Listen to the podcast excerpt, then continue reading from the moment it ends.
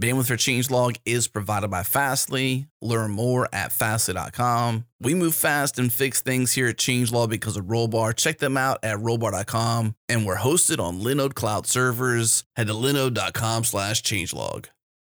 This episode is brought to you by DigitalOcean, the simplest cloud platform out there. And we're excited to share they now offer dedicated virtual droplets. And unlike standard droplets, which use shared virtual CPU threads, their two performance plans, general purpose and CPU optimized, they have dedicated virtual CPU threads. This translates to higher performance and increased consistency during CPU intensive processes. So if you have build boxes, CI CD, video encoding, machine learning, ad serving, game servers, databases, batch processing, data mining, application servers, or active front end web servers that need to be full duty CPU all day, every day, then check out DigitalOcean's dedicated virtual CPU droplets. Pricing is very competitive, starting at 40 bucks a month. Learn more and get started for free with a $100 credit at digitalocean.com slash changelog. Again, digitalocean.com slash changelog.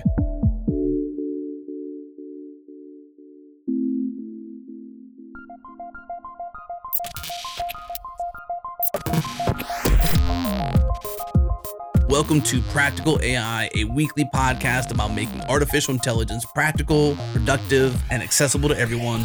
This is where conversations around AI, machine learning, and data science happen. Join the community and Slack with us around various topics of the show at changelog.com slash community. Follow us on Twitter, we're at Practical AI FM. And now onto the show. Hello there, and welcome to another episode of Practical AI, the podcast where we try to make uh, AI practical, productive, and accessible to everyone. Uh, this is Chris Benson, your co host, um, and today I am at the NVIDIA GPU Technology Conference in Silicon Valley.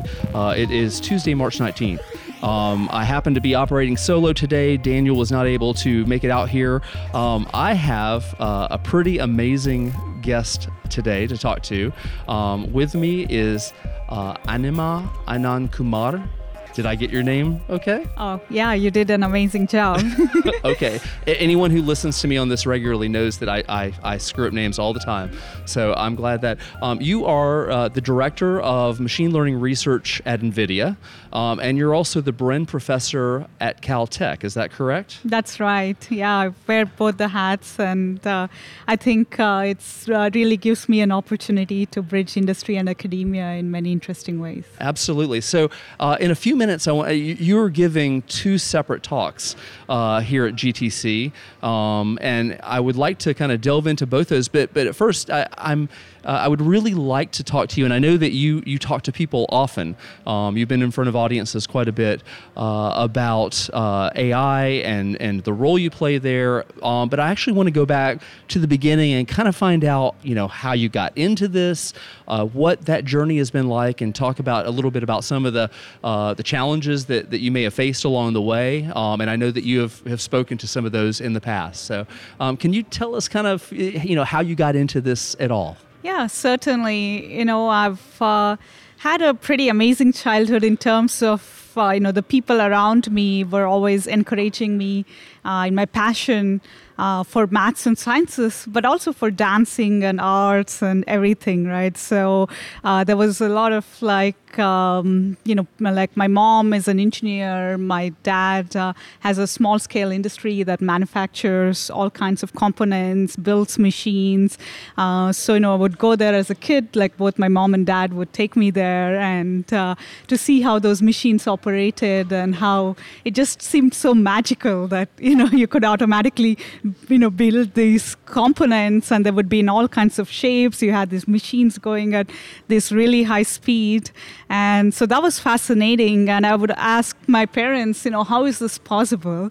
Right? And they would be like oh it's all math.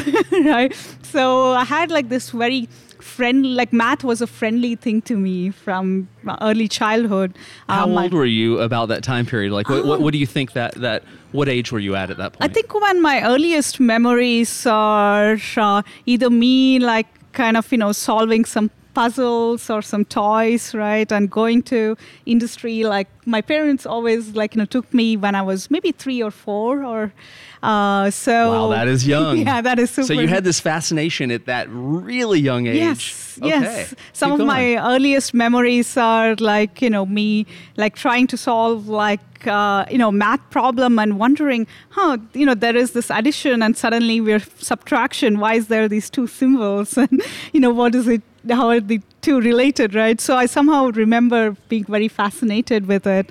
And my grandfather is a math teacher, and so he was teaching me. You had a like, the- secret weapon in your family. that's right. And my grandma would give me all these puzzles and games. And, uh, you know, she tells me that I apparently had uh, memorized like the calendar for a 10 year time period. And they would quiz me on what day is uh, 12th of August, for instance. You got to be kidding me. Is it, how old were you for that? apparently three. Like, Oh my gosh. Okay. This is what my grandma tells me. I don't, I can't do it anymore. So don't, you know, well, you're, you're setting a high bar for the three-year-olds out there. I know that you know. that- I'm sure we have three-year-olds listening to the Practical AI podcast, but uh, in case for that one or two out there, you've just set the bar very high. Has- I, my my uh, my daughter, who's about to turn seven, has no excuses at this point. No, no. I think every child, child child's development is different, right? But uh, you know, at the same time, uh, there is so much fascination in all aspects too of development. Uh, for instance, I you know I love dancing. I started dancing when I was three as well. So I wasn't put into a box. You know, I wasn't told, oh, this is math. You're only good at that. Do that. so Uh, do you think do you think doing dance and other activities that have nothing to do with technology do you think that made a difference and that, that having that diversity of, of experiences made a difference in how you progressed Oh, certainly, that's what makes us human, right? You know the uh, artistic side of us and the humanities and the liberal education is very much a part of our growth as human beings, as a society, uh, and. To me, I would also argue it's highly mathematical. Dancing is, True. you know, all about rhythm, right? And you count one, two, three, four, four steps, and uh, and then you progress to saying it's no longer these discrete steps. It's a more continuum of movement, right? There is flow, but there's also sudden peaks and you know sudden changes to it that may, you know. So as you Yeah. progress in dancing, to me, it's uh, highly mathematical. It's like a wave. I have this vision of you at four years old, you know, going through a dance and then dissecting it mathematically across the board there. So, No, but I think my the earliest memory that I have that very much relates to you know what I'm doing with AI today, right? I I remember suddenly like stopping and questioning myself, huh? I feel so differently right now. I feel like there's something that's me. Like I had never, you know, this kind of what they call self-actualization. Uh, and I, I, again, no one had told me about it, right? Like I had no idea, but I was just playing and I have remember this moment very vividly where I felt, oh, there's something known as me, even though maybe that's not the language I used. And, you know, and for us, taking baby steps in AI, right? That's so fascinating. How do kids learn so quickly, learn so intuitively, come up with all these developments in their personality? yes, Uh, th- there's, there's so many things that we kind of take for granted as, as humans.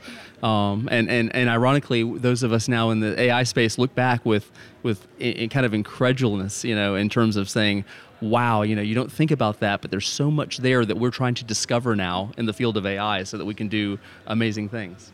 Yeah, and I would say we are still quite far away from getting anywhere close to that, right? Uh, but that's what will keep me employed for a lifetime. There you go, job security right there. Uh, but yeah, so going from those very early childhood memories and, uh, you know, like getting fascinated about math and all the way through like high school, right? I was just, you know, getting into like math and all the time it was, oh, let's, you know, what's the next thing? You know, like I was remember like, oh, there were, you know, number systems and then there was suddenly complex number and this is imaginary. Oh, you can even make up things in math, right? Before that, you think math is just concrete and you can't make up things in math, but imaginary number is something we make up, but it's so powerful in the way we use it. So, as, as a kid, the tangible aspects of, of math, looking at machines working and realizing there was math involved and, and having your parents and grandparents influence that, but but then it sounds like you, as you grew in mathematics and, and learned more and more, the the, the abstract nature uh, really appealed to you. It sounds like exactly right. So these, uh, you know, there is structure in the way we build math. We, uh, you know, first start with a specific goal of counting numbers, but we said, oh, this is not enough, right? We need to expand our number systems. Yeah. We then had rational, and then we said it's, you know, we also need irrational numbers and real, and then complex. So it tends to get increasingly more abstract, but then it has all these applications that wouldn't be possible without it, and that's what fascinated me. It's almost like you know the math even though i cannot directly you know relate to it right? I can't visualize it. I can still use it in many interesting ways. And that's when i you know thought like abstract thinking is important right? I shouldn't always try to get it into something physically that i can relate to. I don't need that so as, as you're growing up through this process and and and, and becoming uh, more and more proficient in mathematics through school and through home life and such, um, was were you did you retain that passion for the engineering that you had as a as a child? Did that did that drive, or did you get more into just the pure mathematical uh, passion that, that you were discovering? Uh, no, that's a good point. Uh, so my uh, mom and dad would take me to different, you know, uh, industry meetings. So we'd go to like these big trade shows, right, like GTC, but for manufacturing. And so I'd be seeing all these fascinating, like you know, the latest machines, the computerized, numerically controlled machines. You know, back then, if you remember, it was like the green screen, and it only had like some simple programs you could write, right, in terms of the capabilities. It was like, okay, which axis do you go? What would be the set of movements of this turret that would go and which tooling do you use, right? But to me, like, oh wow, you can program and now you can change material, right? And this is a, uh, and this is done in such an automated way. And that was my introduction to programming, which is very non-orthodox and, way of thinking of. And about how old would you have been as you really started expressing yourself in programming? Uh, I think uh, this I would have been uh, more around eight or so. Yeah, so you're still quite young at that point in time. okay. Yeah. And so, I mean, by that time, did you pretty well know that you were, this was the path that you were on as you grew up, or, or were you still kind of finding yourself? So I was still dancing. I always loved dance. Uh, I should say, you know, much of my family is engineers and mathematicians, right? So although my uncle is a biotechnologist, so I would like, you know, hear from him you know advances in biology. So so no one really put me in any one path. Uh, for me i was generally you know fascinated with science and technology math and engineering. Uh, but at that point i was you know looking at documentaries for instance about nasa and space. And you know that's how caltech actually you know I remember thinking like oh that's such a fascinating place. So for me to kind of go from there to actually be at caltech and be at nvidia that's making these cutting edge technology to enable ai is uh, so, so I guess so. You got to Caltech as an undergraduate then? Uh, no, I didn't. No. Okay. In, so how did you get? How did you make that shift? As you're as you're you know go, coming through your teenage yeah. years and it's time to pick universities? Where did you go, yeah. and what caused that decision making process? Yeah, yeah. So I was in high school, and you know, at that point, uh, so I was back in India, right? So, uh, and you know, I was looking at the local colleges. I think uh, at that point, I was still not ready to come halfway around the world, and uh, you know, these Indian Institute of Science uh, Technology, sorry, uh, or the IITs had this really difficult entrance exam to enter them because they're highly selective. They, it's like. You know, I forget the exact number. It's some huge number, maybe 500,000 students take that, and you had to be in the top 500 or so or 600 at least when i was doing it uh, to be like in computer science or electrical engineering or some major that you would like to pick.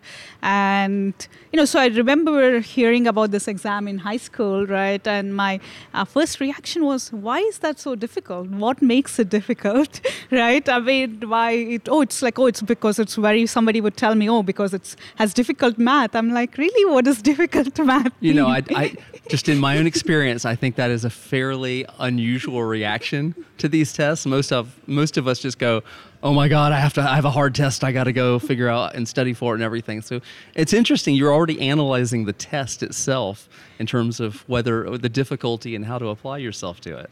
Yeah, but also I was like, "Oh, I really want to like learn something where I would be challenged." Right? To be honest, because uh, maybe because I had like uh, you know uh, this a lot of help from my family and uh, and I was reading books like beyond like my schooling uh, requirements. So I felt honestly like oh I need to do more uh, that you know that would really help me get to like you know things I would see in the real world right? Like these machines that work or you know I'd look at these documentaries about the space. Like I was having this huge gap about the math I'm doing in school and how is this possible today so um, I guess is you. So which school did you start into your undergraduate work, and did you and did you select mathematics as your major, or? Uh, so this was IIT, so they only had engineering um, as most of their yeah. majors, right? So I did take electrical engineering, and that to me was a nice sweet spot of where you know, I would like be using a lot of math. I, like I would be analyzing signals. I yeah. would still be connected to the hardware. Yeah, right. You're going back to, to that three-year-old seeing the yeah. machine working right there. Yeah, and I would still be programming. I would be doing, you know, and it was, and I was a minor in computer science, so I'd have all these different uh, elements put together, and so you know that's where this entrance exam I felt was an opportunity for me to really go into like you know when we look at physics right like what are the basic principles like how uh, not only like uh, you know know about the laws of physics but how do i apply to different systems? Because like what made this test challenging was you know at least at that point you know those were near to like Olympiad level questions. Yeah. And why are those questions challenging? That's because they're not the usual ones you would solve during your assignment or during your usual schooling. So, did you dive heavily into physics at, yeah. at your university schooling um, at that point? Had you been exposed to it prior to university uh, at all, or was this kind of a new a new area that you? I mean, this was into? the entrance exam to get into the university. Oh, to get into your undergraduate. yeah. I misunderstood that. Yeah. I apologize. Okay. So no, and for, so it was physics, chemistry, and mathematics so all these three, you had to dive deep into it. And so when I had, when I was faced with these difficult questions, that's when I had to really go back and understand the principle. Right? If I had misunderstood it, I could not apply it to solve the problem. As you're approaching university, that that is a, a fantastic story even up to that point it's truly inspiring mm-hmm. um, and i hope i hope people will share that with mm-hmm. with their daughters like mm-hmm. i will mm-hmm. um, as you got into university how did you evolve at that point? You know, you're you're in it now. You're in your schooling. At some point, I know you would have come to the United States mm-hmm. and ended up at Caltech. Yeah. Tell me how that process yeah. happened. Yeah. So once I was at IIT, you know, was just surrounded with a lot of amazing people, right? Like the faculty, the students. Uh, uh, you know, they've all come. You know, the st- all the other students have come through the uh, difficult test as well, right? But uh, you know, but I found so many amazing friends that I still keep in touch, and and what fascinated there was you know we all shared this common vision to ask how technology could help society could help us have a better future uh, so i remember being very involved in this tech fest called Shaastra. That's the annual festival that uh, IIT Madras, where I went to school, throws. And we were asking, okay, what would it, you know, how do we bring in more students here? What kind of contests would be good. Where do we get the best speakers, right? What are the best researchers today? How do we get them here? And so to me, that uh, was one of the highlights on you know, how seeing this community come together and ask, you know, how do we showcase today's technology? Where is that going uh, in future? And so that was that kind of a community togetherness is what I experienced at IIT. Uh, and uh, part of that was also asking, you know, at that point, I was doing research both in my undergrad school, also in Indi- Indian Institute of Science, which is in Bangalore. And that's when, oh my God, this is I have so much freedom to think and to ask, you know, what's uh, what I could be doing innovatively, right? What's missing today, and what I could uh, uh, How really you can make a difference. Yeah, and create something myself, uh, and that can make a difference. And uh, so during my junior year, I did this undergraduate's uh, research experience, an equivalent of what we call SURF here. Okay. Uh, and uh, that's summer undergraduate research uh, fellowship, right? So there's a similar program back in India, and that's when I decided I just needed to do a PhD. I had to, you know, dedicate that time to go deep into something, right? Uh, and uh, you know, really being uh, you know, and who knows, that was the adventure, right? Yeah. Because what I could do there, uh, I didn't know, but the possibility seemed so exciting. Did you feel did, did you feel that you wanted to go? I mean, what Caltech being the world class school it is, did that did that draw you at that point in time? Was that the natural next progression in your own growth? Yeah, so I applied to quite a few schools. So I, I, ended up at Cornell uh, University. okay. So Caltech is where, you know, I, did, I, I think I, d- I did apply there, but Caltech is a smaller school, right? So we are highly uh, selective, but I'm glad I'm there now. Y- Your, Uh, your idea, yeah, your idea of you know schools. They're all world class schools that you're naming here. So um, it, it's it's good to have that kind of a problem to, to figure out which of those schools you're going to go to. So you got to Cornell first, then, yes, that's right. and so tell us from there. Yeah, so you know when I uh, arrived at Cornell, it's just this beautiful place, right? It is in the middle of nowhere, but it's nice. It's a lot of natural surroundings. It's called Ithaca is gorgeous. Good for thinking, right? You, just birds and I mean, I did arrive in early fall, which, uh, but yeah, no, I mean, it's like to me a place where, you know, like there's a lot of close knit community. Like my advisor, Lang Tong, just uh, was just such a wonderful human being. He would like, you know, give me that freedom to think and grow and say, you know, he wouldn't say, oh, no, this doesn't work. He's never told me that, right? He would be like, go figure it out. And and then he would be like oh you know like the advice if it didn't work he would be like oh why not right like so we'd have uh, this very open conversation and very uh, and so honestly he really motivated me to be a professor because when i saw him like how he you know deals with students and the kind of lifestyle he has in terms of really being able to think uh, openly so this you were in your PhD program at this point. that's right Okay. that's right, at Cornell. Okay. And, um, you know, so that's when I was going to conferences, I was uh, uh, meeting other researchers and to share these ideas openly. Uh, that's what. You know, I decided at that point when I was graduating uh, that I wanted to be in academia because back then, you know, like AI really hadn't taken off the way it is today, right? So there were so very few, almost no industry industrial research in machine learning and AI.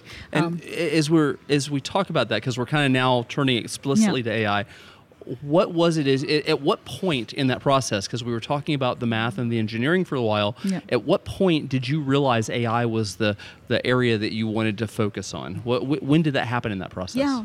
So it's uh, in fact it happened during earl my early PhD itself. Uh, right. So I mean Lang Tong is an expert in wireless networks and wireless communications, and uh, back then we were you know as thinking about all these challenges of how to communicate over wireless channels, right? But the question is also what do you communicate? And at, during that point, the question was, what if you just didn't blindly send all the data? If you could like make inferences, if you could make decisions on what's really relevant, you could really reduce how much you communicate. Uh, so I came into it from uh, that viewpoint of you know how to reduce requirements in communication, right? Which is not a traditional way of getting into AI, uh, but I've never taken a traditional path in many ways. Clearly. Uh, so, so yeah, so and that's where you know it led me to asking, okay, now we need to then do some inferences, right? I need to now think about machine learning techniques. You know, we called it statistical inference and estimation in more the traditional signal processing community, but the tools are that foundation is the same. Yes. Right. So and so that was my first project on how do we do distributed learning, like where there are a number of sensors and joint like they don't need to communicate all the raw data they collect Okay. but they only communicate after making some inferences what's truly relevant uh, to your problem, right? Let's say if there is, uh, uh, you know, it's measuring the temperature and there's something anomalous, maybe you only want to communicate that anomalous behavior and not just com- keep communicating all the time. And so, did, did you get your PhD from Cornell? And then, Yes. uh, I, and then specifically, what was the what was the PhD in? By the time you finished this long process, actually, finishing is probably the wrong word, but as you got to this point in the journey, Yeah. what was your PhD in? Yeah, so my uh, thesis title, if I recall it, right, it's been a decade now, uh, is distributed statistical inference. So, yeah, so my first project led to many other projects of, you know, how do you like route this in an energy efficient way in a network, and how do you model correlations across different sensors uh, in useful ways, right? And that's when it got into this large scale machine learning because we said, oh, there should be like dependencies, like what do these correlations mean? There should be an underlying what we call a graphical model, a probabilistic model that connects all these measurements. And now that's when I started getting fascinated into all the literature of machine learning, right? That's kind of considered core machine learning.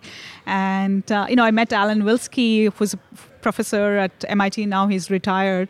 I, at a conference, and my advisor said, "Oh, just go visit him." Right. Uh, So I took the my whole last year was actually spent at MIT uh, because he's the expert in graphical models, and I wanted to dive deep into that.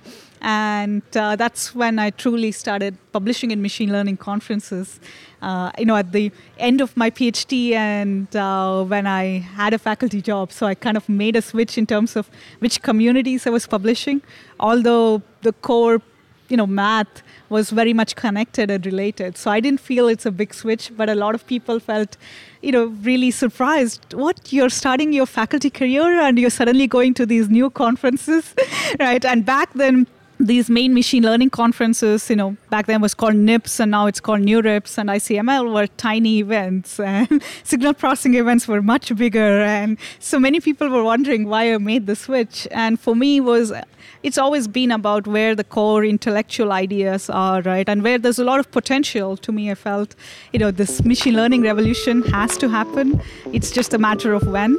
And so I'm happy I, you know, I went into like core machine learning before it all took off.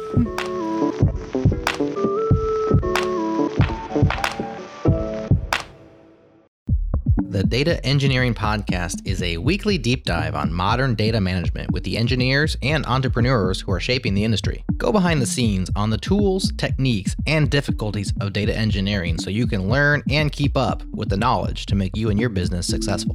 Can you give a bit of an outline about the motivation for choosing Jupyter Notebooks in particular as the core interface for your data teams? Yeah, and actually, uh, when I first joined uh, Netflix, it was sort of tossed at me, and I was definitely like, well, "Are we crazy?" And the answer was like, "We might be a little crazy." Go to dataengineeringpodcast.com to listen, subscribe, and share it with your friends and colleagues.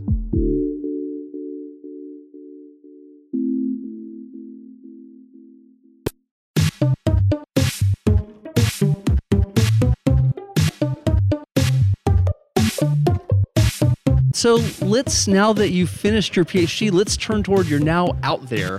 You have your PhD, your faculty, uh, and you are doing work in the space. Um, how did you uh, how did you arrive uh, at Caltech? Uh, there's a couple of questions I'll ask you uh, about when you get there, and then ultimately uh, at NVIDIA. And then after all that, I'm going to turn you toward your talks itself down the road. But but kind of tell me how did you how did you move over to Caltech? What made that that So transition? I'm still not at, at Caltech. oh, I'm sorry. Okay. I, no, no, this that's what makes this a fascinating story, right? So, there's still suspense. No. so so there's No. still a ways to go. Yeah, I see. I'm rushing your story. Uh, terrible of me. Uh, I I actually started at UC Irvine, which is not far from Caltech, right? So again, Southern California, like, um, you know, again, a beautiful place and a lot Yeah. of really amazing If the listeners could see my face right now, I'm blushing for uh, for having uh, done that. But anyway, keep going. Sorry about that. No, but uh, yeah, and as I said, I was uh, uh, getting into this um, new field in the sense of publishing, right? Like these new conferences, new people. And um, yeah, so there was a bit of me that was stressed. Oh my God, I'm starting this faculty life and doing this. But uh, you know they were just truly fascinating problems. I was looking at these probabilistic models and asking questions, right? You know, when can you learn these models at scale, right? And what do you mean like there's a correlation between these models? There, you know, is what is are there few variables that can summarize the effects? And that's when I got introduced into latent variables uh, you know, the idea that we can't measure everything in this world, right? There's always going to be something hidden, and but it's the hidden thing is what maybe we are really after. That's what we'd like to learn, but we can't directly measure it. That seems based on your inquisitive nature, you know, talking from childhood up. I'm not at all surprised to know that that's what you you were going after. I'm always after the hidden things. The next thing, what makes that work? Yeah. So keep going. Yeah. So I was uh, looking into uh, these uh, what we call latent variable estimation. Right. Think about um, you know like understanding text, right? In the last few years, we made a lot of uh, progress, uh, but you want to ask, like, what do I really want to extract from this text? It's the meaning. It's like the topics that are discussed in the text, right? But you know, as human beings know, even if that word is not even there, you can extract what the topic is, right? And that level of like extraction is hard because you know we don't understand all the nuances of the language now Absolutely. through machines. We're struggling with that now. That's Yes. a, a big part of research in AI, um, with a couple of interesting you know things that have happened in uh, NLP news lately. But but keep going. Yeah, exactly, right. So, so uh, doing it in the fully generative way, like generate language and all its nuances, is hard, and that's where I, I think simplicity. There's something to be said about that, right? So back then, deep learning was not there, right? And with these models and with the compute we had, and even today, actually, in fact, that's the state of the art um, results when it comes to categorizing large documents. You have these lengthy, let's say, news articles or your reports. You and they are could be in the millions, right? And all you have is this raw text. Maybe you have a bit of metadata, but not much. So you can't go laboriously even provide examples. You can't go annotate each word and say, "Oh, this is representative of topic." Um, let's say justice this is representative of education this is representative of uh, geography or you know you can't go manually annotate each document of what it represents right? Or and then ultimately even each word because you want representative words for each do- uh, each topic. And so this is called unsupervised learning where we don't have these examples. Like no one's telling you uh, what a topic should look like and how you should categorize your document into multiple topics. even now is uh, you know is fully into the age of deep learning that is still a huge push uh, you know as we that's where so much of the research is right now um, so so keep going Yeah. And uh, exactly. And so back then, the question was, what's the simplest thing you can do there, right? So, and that's always like I like I tell my students and I tell my uh, you know colleagues and all the researchers I work with is, uh, you know, first think about the simplest thing you can do, and if it doesn't work, then go to more and more complex, right? Because one of the dangers, which I'll come to later with deep learning, is you may just overtly get it complicated and not understand what's going on. you sound like an engineer when you say that i mean I, I can totally see that background there you know start with the simple i i, I you yeah, Yeah. Yeah, no, I have a lot of respect for the traditional engineering that you know makes aircrafts fly today, and all the you know transportation structures, everything. Right? There's a lot I think, so which will come to my latest part in the end about my talk. Uh, it's blending the old and the new together. Um, so anyway, coming back to this um, top, how to extract uh, topics from documents and automatically categorize documents at scale in an unsupervised way. Uh, a simple intuition is right. What if you look at frequency of words? Right. Let's say the word apple occurs a lot. If I just told you this, then you'd be like, huh, it could be about a fruit or it could be about a company, right? So it's like not enough. Uh, then you could say, I tell you that what if word apple and orange occurs in the document. it changes the content. You suddenly have a, a little bit of understanding yeah you have more information. Uh, but you know orange is also a company but maybe you know both of them may not occur that much together. And so then you could go to three words right? You could say like apple orange and banana. And then Mm-hmm. now it's like oh it is really a fruit something about fruits right? So the more what we call co-occurrences if you now look at how multiple words occur in the document Mm-hmm. together then you can make better inferences of what the document is talking about Okay. right? And note that no one is telling the uh, algorithm right? No one is writing down every triplet and saying oh if it's apple orange banana call it fruits. I mean we can't possibly do this in full scale right? The size of english vocabulary is more than 100000 and it's cubic in 100000 so there is just no way we would ever be able to do this manually and now the question is, where does math help us here? And and the intuition of uh, you know, and this has kind of been there underlying almost all of machine learning, right? Where is all the energy? Where is like the strong signal? If I can you know extract that strong signal then i can really you know do this without writing down all the rules right? The most basic algorithm uh, or i wouldn't call it basic because it was sophisticated for its time right is principal component analysis or pca that's where we say oh this data could have a lot of noise i'm going to filter out the noise by looking at only the subspace in which majority of the signal lies in right? And so it's the same principle that underlies a lot of what I did at that time, but it was now taking it to more dimensions, into tensors. And, uh, you know, how and, I. and can you identify for the audience what a tensor is? So a tensor is an extension of a matrix. You can think of it as a multidimensional array. So just as matrix has rows and columns, now it has more dimensions in a tensor. Right, but just as you multiply matrices, you can also now multiply and operate on tren- tensors, and so there's a whole algebra you can build around it, which gives a rich set of operations on which you can build algorithms. Sure. So uh, at this point, where where are you working? As we're because we've kind of talked about the work. Are you uh, are you what what institution are you at at this point? Yeah, so I'm still at UC Irvine, although I took a break. Uh, this particular work, when I first started doing tensors, was in Microsoft Research.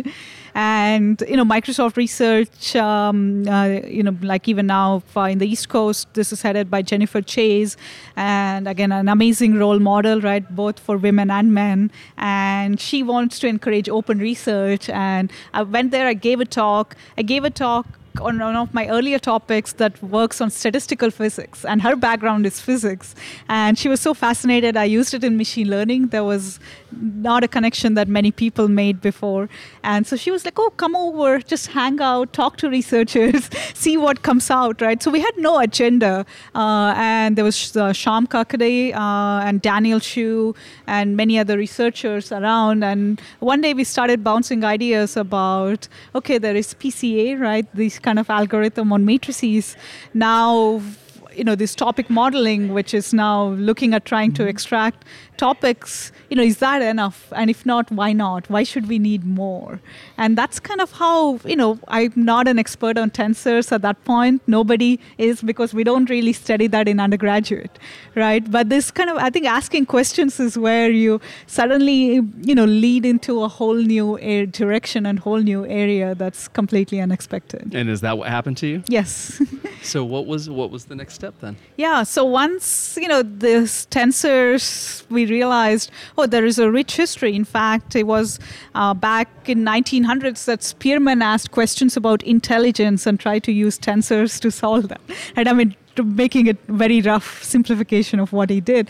But there is a very interesting connection where he said, oh, let's, you know, probably people have uh, different sorts of intelligence as verbal intelligence and mathematical. Can i use this notion of tensors to try to separate the two? It's again separating these signals and finding these different directions. And it's similar to separating topics in our documents right? There's this common underlying I math. love how you just connected that back there. yeah so there's math everywhere that connects things together. And uh, that's what uh, you know once i got into that history and got into like you know richard feynman albert einstein right in quantum uh, networks and uh, there's just very much core of that. And then signal processing like for blind source separation this was used. So it's looking at all this history and asking okay what's different now? What's different is we have a lot of data right? We can now scale up our computation and we can uh, you know uh, and we are now looking at you know even collecting different kinds of data different modalities of data right? Whereas in the earlier generations when tensors were used there wasn't enough data.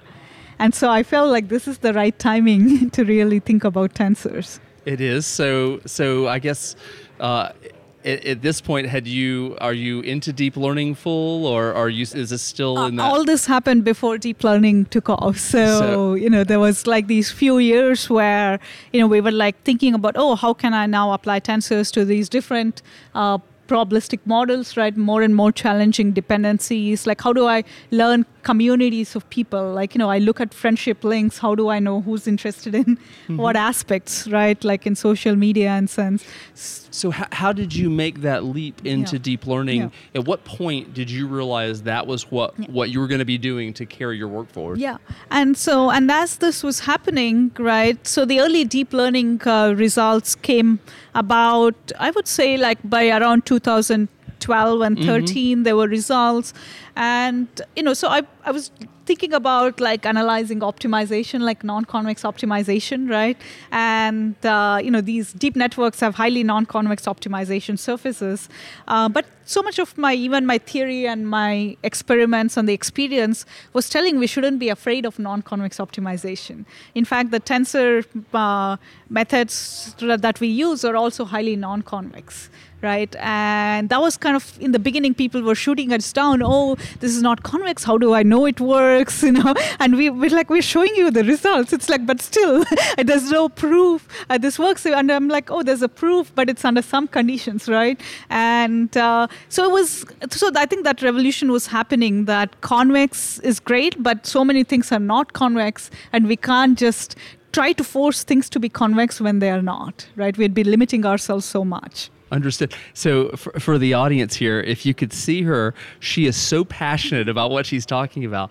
She's she's waving her arms around. Um, I, it must be a delight to take classes from you for your students. So, um, keep going. I, we're we're both smiling a lot because this is such a fast. And you've made my job so far as an interviewer so easy because mm-hmm. you're so good at carrying it on. So, so tell us how you delved into it. Yeah. Thanks, Chris. And I, you know, and I love talking about it. And by the way, my most recent class, I will make all the videos online. So you're welcome to and, go check them and, out. And we will put that into the show notes as they're available. Um, so that after you listen to the episode, you can go find and watch those. And, you know, to give like a brief intuition of convex versus non-convex right? I mean think of like the convex as this parabola like you know there is any uh, any pebble you slide from the top will only go to the bottom right? It may oscillate a bit but ultimately it'll uh, you know settle all the way in the bottom. I mean that's what essentially all these algorithms optimization algorithms are analyzing right? But now it's non-convex. It's many peaks and valleys you know like the natural landscapes. And so then you don't know where it's going and that's what makes this challenging to analyze.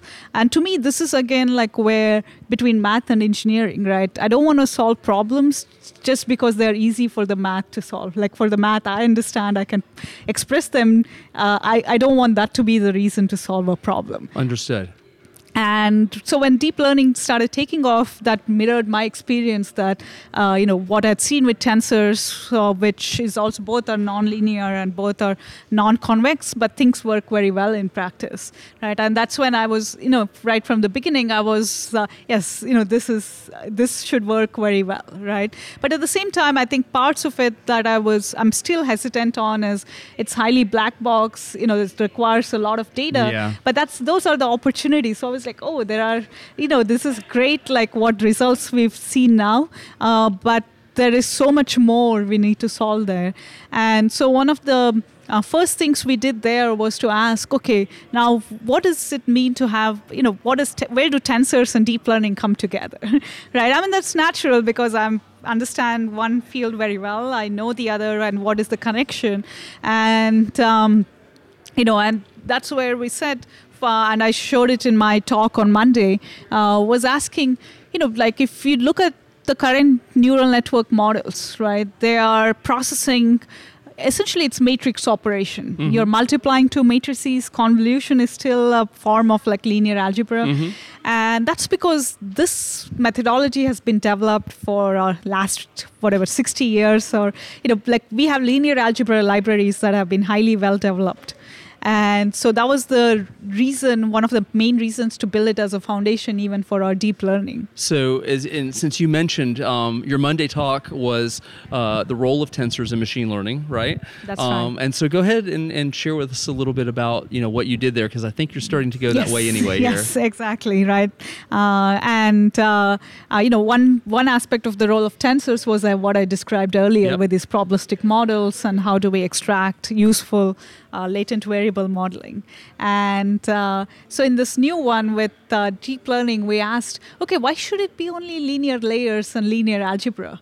right we can do this higher order ones and so what does that add like you know uh, and that's when we found like you can get very high rates of compression of those networks and still get good accuracies and so the intuition is if your data is in many dimensions you'd rather also process it in many dimensions That makes right? sense, so why do we then limit all to two dimensions and just matrices when we go through the layers and uh, that's kind of the basic intuition if you think about the image it's width and height Mm-hmm. and if it's a colored image it's now also rgb channels Sure. and if it's going through these convolution layers it's you know collecting more layers it still has spatial structure right? And then when it comes to fully connected layers you destroy all that and you just do a matrix vector multiplication. So one of the first things we did was let's retain that 3d information throughout until the very end output Okay. and design operations that we understand very well from tensors. And that showed a very high rate of compression.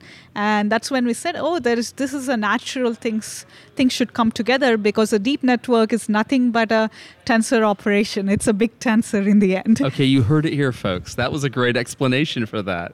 Um, yeah, and um, you know, so at that point, uh, you know, I'm still not at NVIDIA. I'm still not at Caltech, right? So, but I'm getting closer now. Um, so, you know, I was um, at my point of sabbatical. So I got my tenure at UC Irvine, and that's when, as the field is taking off, there's so much happening in industry, and AI is really getting built into uh, practical applications. It's being deployed in the real world, and in industry, there's so much activity. And so I joined Amazon Web Services uh, uh, as a principal scientist in the AI team. So, uh, you know, it was almost from the beginning when the AI services were getting launched into AWS. And that was, again, an amazing time because it's like, you know, what would an AI service look like, right? What, uh, and we're also like doing all this in a very short amount of time because, you know, there's a lot of demand for AI services from the public. I, I am sitting here, even though you haven't even gotten to NVIDIA and Caltech yet, I'm, I'm just amazed at how much of the pioneering work that you were doing in space. Um, it, it's a, it, you really stand out in that way. Oh, thank you, Chris. And uh, you know, it, uh, I think I've had amazing mentors and amazing support as well from the community to enable that. And at Amazon, that's what I found. Like, I learned a lot in terms of like how do we like you know think about the customer? What are the needs? You know, how do we have the short timeline to the product but still make the customer happy? What would the requirements be, right? And like PR FAQ, which is the press release with the FAQ, is how we first think about the product, right? And so that's to me so non-traditional uh, but again you know i like that so so yeah so that was again an amazing uh, and a very busy time there uh, you know that's when um, you know i launched the topic detection algorithm that i described earlier to categorize documents it's running today in the aws cloud Really? uh, in the comprehend service. So, uh, and so we are going from this basic theory all the way to something that's working. to applying it in, Yeah. in, in, a, in a very real, real world scenario that is Yeah. touching a lot of people. Yes, and you know, and like I was also managing an engineering team and looking into all the processes of the sprint and how do we ensure good software engineering process, which was new to me because I was in academia before, right? So it was a big learning process, and that's where there are a lot of great people who helped me learn new things. And uh, yeah, so seeing both the engineering side of it from a big production viewpoint and all the pain points, and this is where the SageMaker machine learning platform platform that got also discussed in the keynote yesterday when uh, Jensen Huang uh, invited Matt Garman Sure. from uh, AWS, right? I was uh, And I've part used of the launch. so I, I now know. yeah, so I was very much involved right from the beginning to the launch, and uh, it's um, yeah. So all that was great learning lessons, uh, and that's when at that point I got an offer from Caltech. When there's so much happening in Amazon and in industry in general, right? And that's when I asked, okay, what do I do? Because I know I'm in a great place right now, uh, but I do think for the longer term my research and especially like going to the fundamental sciences right that's where you know caltech in particular has such a strong strength. And for me like machine learning and artificial intelligence for me would make a true impact right? I mean not to downplay the other ones the others are important too to me a holy grail would be you know what basic scientific discoveries can we make with that right if we can like to enable that and that can just have such transformative effects So, so you've you're at Caltech now. Yeah. Um, and I'm going to throw a little bit of a wild card in. When before we uh, started recording, we were having our, our uh, kind of introductory conversation, um, and we were talking about some of the challenges um, that women face in the field, and, and our our mutual desire to to remedy that. Um, and I know that uh, we were talking about the fact that there was the controversy. I know anyone who's been in the space for a while will remember that there there was a conference that used to be called NIPS, and there were uh, connotations that may not be appropriate to that, uh, and it was it was rebranded as as Neuro NeurIPS, and if I'm pronouncing that right, and so. Um, that originated out of Caltech, did it not? Yeah, so the conference actually started at Caltech, and it's you know very much you know when if you think about let's talk about the name in a bit, right? But the purpose of that conference was neural information processing. Yes. So it's highly multidisciplinary, and this was back in '87. Uh, so you know. So it's truly visionary to think about. Let's bring neuroscience, Sure. right? Information that's like information theory and like all Absolutely. I mean, notions, and processing, which is computation. Yeah, it is still one of the top conferences, if maybe even the top one, depending uh, in the world in the in the Yeah. area. And so I, I, I totally get that. and and actually the origin to that conference goes back uh, to a course that Richard Feynman, uh, Carver Mead, and uh, John Hopfield taught together in '81 before I was that. born. Yeah, I'll send you a link. It's just so fascinating. I mean, can you think of these three luminaries coming together and saying we need to bring all these fields together, and ultimately that kind of you know resulted in a new um, option we have for PhDs called and a new division in fact like that's called the computational neuroscience or CNS at Caltech. Uh, so we have uh, you know we are we admit students today to that discipline and it's highly multidisciplinary, uh, right? And so all that led to the formation of this conference. That's um, back then called NIPS Understood. And uh, but yeah you know back then was a small event. You know people went they like to ski and also discuss uh, topics right? So at that point i mean i mean the name had unfortunate connotations It but uh, no one kind of you know wasn't uh, explicitly there. And so as long as you know uh, to me, like even the beginning years of when I started attending the conference in 2010, right before deep learning took off and the field just Sure. expanded, I never, you know, thought, oh, funny name, but I didn't kind of do much about it, and I never got bothered or harassed by it. Sure. But once the field started growing, that's when it became I very was problematic. just thinking that is it, there's a when it's small enough in a very small community, y- people may not be thinking that direction. But after it grows to what it had become, um, and you have those negative connotations, maybe just as the conference had matured, maybe it was time for some of the branding around That's it to right. mature as well. That's right. And you know, and now we have to have higher standards because all eyes are upon us, right? It's- Absolutely. and now it's in the public and they're asking, oh, what is this name? And worse than that, you'd have like these few bad actors use the name to gain notoriety and because any Yeah. news is news, right? Any publicity is good because everybody's competing for talent, competing Yes. for attention.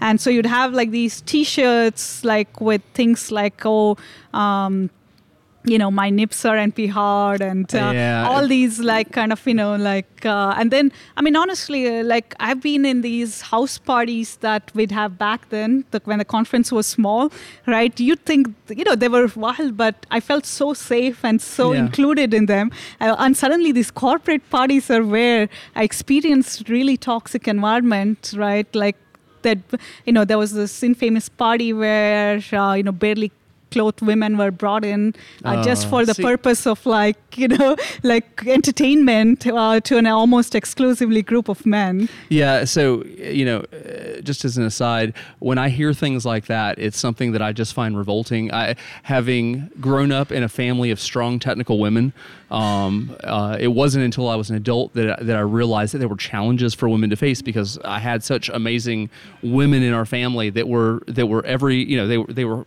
it never occurred that there could be inequality. So when I hear about bad behaviors like that, perpetuating those kinds of stereotypes and other things, um, I, I find it disgusting. I, I know, uh, though Daniel's not with me today, I know he does as well, and uh, so uh, I, I am glad for for people like you stepping up and and and Yeah. doing what you can to correct uh, the the behavior that needs it. because I really worry as the field is growing. Uh, you know, that's when these kind of things can have a big effect. I mean, if you look into the history of programming, and there was a great New York Times article where, in the beginning, it was all the women who were I did. programming. I actually was sharing that on LinkedIn when it came Yeah. out uh, And- last week, I believe. and they were literally driven out right by the forces by like how you know like and uh, i see the same happening uh, today and to me that's a big concern right Yeah. like so uh, call to action to everyone listening to this is we all together need to uh, to to put things right in Yeah. this way. We need to make it.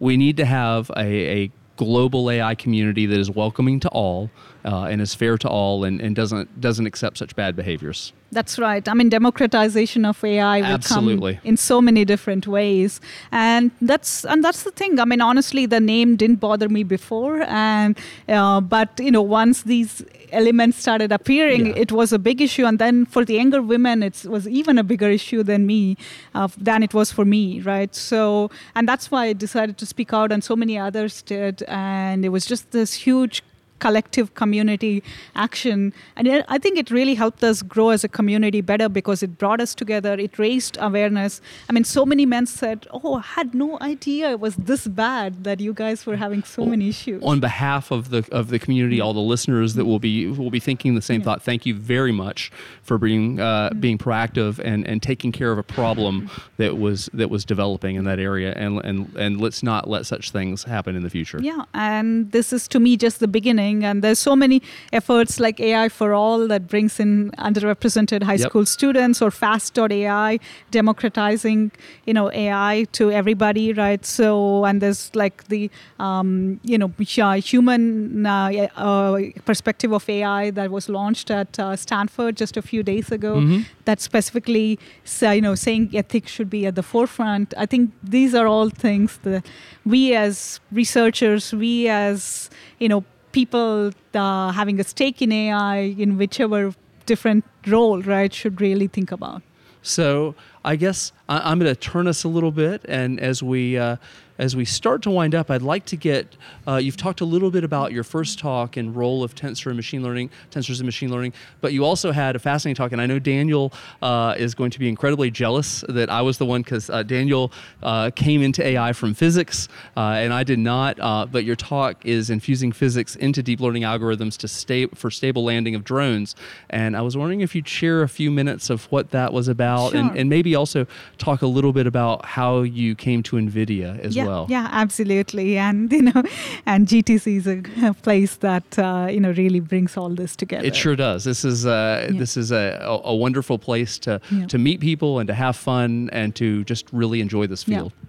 Yeah, so this project uh, was done at Caltech, you know, before uh, before I joined NVIDIA, right? So here, uh, the you know, it's very much of the Caltech nature because we are saying it, these are. If you look at the author list, it's from many different areas. So there's people like me in machine learning, uh, people in controls, in aerospace. So you know how we collectively asked solve a question, right? It wasn't like, oh, I'm going to use my one tool or this is what should work, or uh, but really trying to solve the problem here. And and so talking to the domain experts. So Soon-Jo Chung is the main professor uh, from aerospace who is an expert, uh, you know, in drones and all the drone flights, uh-huh. right? The main challenge even today, if you look at the commercial drones, is um, they take a long time to land. And that's because the aerodynamics of Earth is very hard to model, so they're being extremely conservative sure. in landing.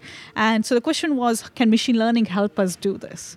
Right. On the other hand, like most of like um, you know, by uh, machine learning, like deep reinforcement learning, is about learning from scratch, mm-hmm. right? You're doing it on games, and you know there is a certain interesting aspect to it, but for most practical applications, you wouldn't do it from scratch. Right. Right. And the question is, what is that right blend between existing knowledge, existing physics, and what should you learn from data? Right. Okay. And and I think this is broadly a question for us to figure out, like, you know, how do how much of in most fields you have some existing knowledge, existing models, but they're not perfect. Right. You also have data, but that's also not a lot. How do you bring the two together? It's not going to be purely deep learning based approach, at least not the standard way it's done, right? And in this work, we said, okay, let's now learn this unknown ground effect through deep learning, but we'll keep the existing controller and try to cancel this as a residual.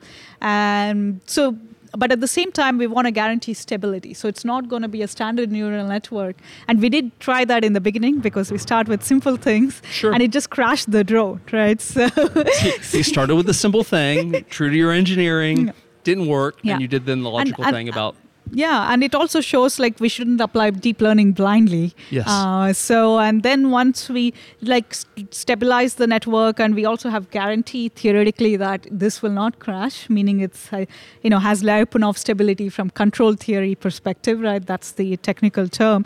Uh, then that also worked beautifully. So I have videos of it where you see a very quick speed up and still a very fast but smooth landing with uh, deep learning and to me, this is just even the first step, right? Ultimately, what we want to ask is these autonomous drone flights that you can certify they are safe, and that's still today, given the recent incidents, we have yeah. so much to uncover there. Yes. And I think machine learning broadly can help us a lot, and that also speaks to many of the projects now I'm doing at NVIDIA, which looks at using you know simulations like nvidia has just such strong simulation tools like PhysX FleX and all the graphics rendering and all that expertise right? The the first part of the keynote if you saw and how that blends in with the second part on machine learning and yes, ai absolutely right? how do we bring those two knowledge together and those frameworks together uh, for robotics for you know drones for autonomous driving? These are all questions that and, very much connect the two. and just as, as an aside for the audience um, um, she's talking about the keynote uh, yesterday, uh, which was Monday afternoon. Um, Jensen Huang, who is the CEO of NVIDIA, gave his keynote for this conference uh, and was covering the topics that she was just talking about. And and as always, it was a very impressive, uh, very impressive talk. It's, it was one of those uh, things that you don't want to miss. It's a marathon, but it has so many. Each part you have to keep attention because it's so informative. Two hour and forty five minute yeah. keynote, and yet it it will actually keep you riveted all the way through. So yeah, so and that's kind of my broad philosophy today when it comes to deep learning. Right, what is the next things? I mean, right now we've shown with you know a lot of data, label data, and computation thanks to NVIDIA GPUs. There you go. Uh, we are able to get good accuracies on deep learning in some tasks, mm-hmm. right? But there's so many others where there's not going to be enough labeled data, but maybe you have unlabeled data, and then you also know prior knowledge about what structures you should impose and uh, how it should behave, what constraints it should have, mm-hmm. and that's what I think is the future in order to make it truly applicable in a diverse set of applications. Well, well, that is fascinating. So, uh, just out of curiosity, when did you join NVIDIA? Where, at what point in the process did you yeah, so, into the organization? Yeah, it was roughly at the end of September. Oh, so it's fairly recently. Yes, okay. yes. It seemed so. It's funny as you have uh, have taken us through your story. Um, it that seems like such a natural place for you to end up, given the work that you've been doing. So that's right. And to me, like it's at all the levels, right? Like if you like go back to tensors, like the basic primitives of these tensor operations, how do we speed them up? They'll come at the level of like CUDA or even below that. And today, most of them we've sped up for matrix operations. So we need to rethink on, you know, what uh, would be a new way to have primitives and there's going to be a talk tomorrow like with the title cuTensor or cu tensor okay. Uh, that's going to be a new library for those tensor primitives right and now there's all through the layers of the stack how do you like truly take advantage of these uh, new operations and parallelize them even more effectively like you can get better speed ups sure right and build better neural networks build better uh, probabilistic models of all different kinds and we can probably uh, i know that nvidia publishes these so by the, the time this comes out, uh, it may very well be out, um, and we can put that in the show notes as well, so that right, right, after you listen to this, That's you can right. go look at that. I mean, the library. Tomorrow after the talk will be available for the public. Fantastic. Okay. Well, um, I guess as uh, this has been just an absolutely fascinating conversation. Uh, listeners may note that we went a little longer than we usually do, but um, I think everybody will agree this was uh, well worth it. Uh, I just truly an inspiring story that you had to share. Um, and I hope that you will come back again sometime. Uh, if people want to reach out to you and and um, and and talk to you about this kind of work, is there a is there a, a preferred way that you have of people reaching sure. out? Sure. You know, I'm on different social media as well as my Caltech email is public. So you know, uh, my Twitter handle is Anima Anandkumar. Okay. That's a lot, but that's my first and last name. And my Caltech email is anima at caltech.edu. So. And we'll have all of those in the show notes as well. So, uh, Anima, thank you so much for coming on the show. Um, it's been a truly fascinating conversation, as I'm sure everybody will agree. And uh, keep up the amazing work that you're doing. Looking forward to seeing what you do next. Thanks a lot, Chris. And thanks for coming to GTC. Truly great to see you here. Thanks for having me. All right, thank you for tuning into this episode of Practical AI. If you enjoyed the show, do us a favor, go on iTunes, give us a rating, go in your podcast app and favorite it. If you are on Twitter or a social network, share a link with a friend. Whatever you got to do, share the show with a friend if you enjoyed it. And bandwidth for changelog is provided by Fastly. Learn more at fastly.com. And we catch our errors before our users do here at Changelog because of Rollbar. Check them out at rollbar.com slash changelog. And we're hosted on Linode Cloud servers. To linode.com slash changelog. Check them out. Support this show. This episode is hosted by Daniel Whitenack and Chris Benson. The music is by Breakmaster Cylinder. And you can find more shows just like this at changelog.com. When you go there, pop in your email address, get our weekly email keeping you up to date with the news and podcasts for developers in your inbox every single week. Thanks for tuning in. We'll see you next week.